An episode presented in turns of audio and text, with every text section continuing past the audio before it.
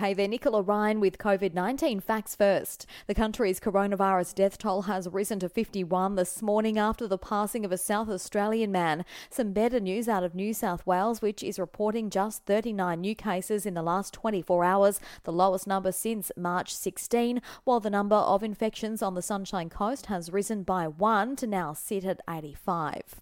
Avoid any unessential travel. That's the message from police as we head into Easter, and we need to stick to those those crucial lockdown rules, so hitting the beach for anything other than exercise or walking the dog is off limits.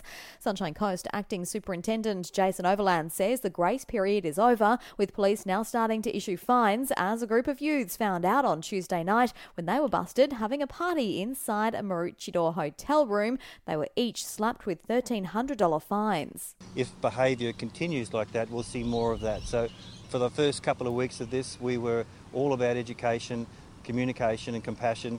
And uh, we've moved into a different phase of the operation now. So we think that people have been given sufficient time to understand the directives and to comply with them. So enforcement action is on the table now if we can't get compliance in any other way.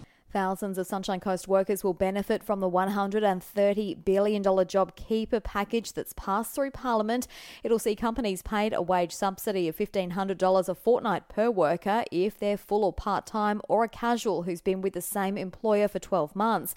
The ACTU's Michelle O'Neill has told Seven some are slipping through the cracks though.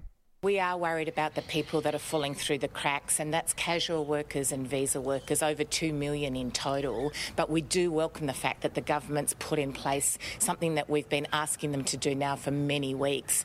Seafood can still be on the menu this Easter long weekend. There's lots to go around following the loss of the export market, and Eric Perez from the Queensland Seafood Industry Association is calling for us to head to our local retailer.